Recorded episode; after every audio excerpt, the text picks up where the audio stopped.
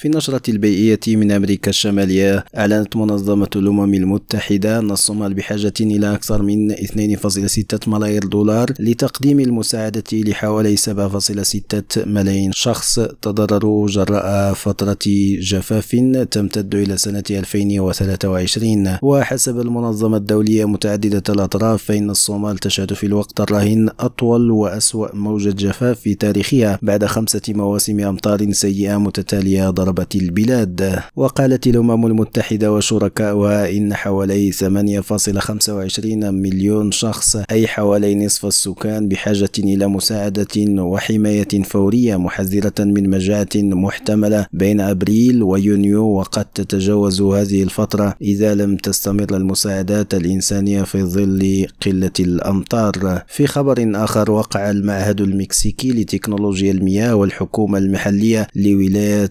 تلاكسكالا مؤخرا اتفاقية لتعزيز وتقوية التعاون المتبادل من أجل التنفيذ المشترك للمشاريع المتعلقة بقطاع المياه لتعزيز وتحفيز التنمية المستدامة. بيان للمعهد الحكومي المتخصص أفاد بأن الاتفاقية تنص بالأساس على القيام بدراسات حول جودة مصادر إمدادات المياه السطحية والجوفية وتطوير مشاريع تنقية المياه بالإضافة إلى إحداث آليات للاستشارة التقنية والعلمية والتدريب عماد حقير راديو مكسيكو.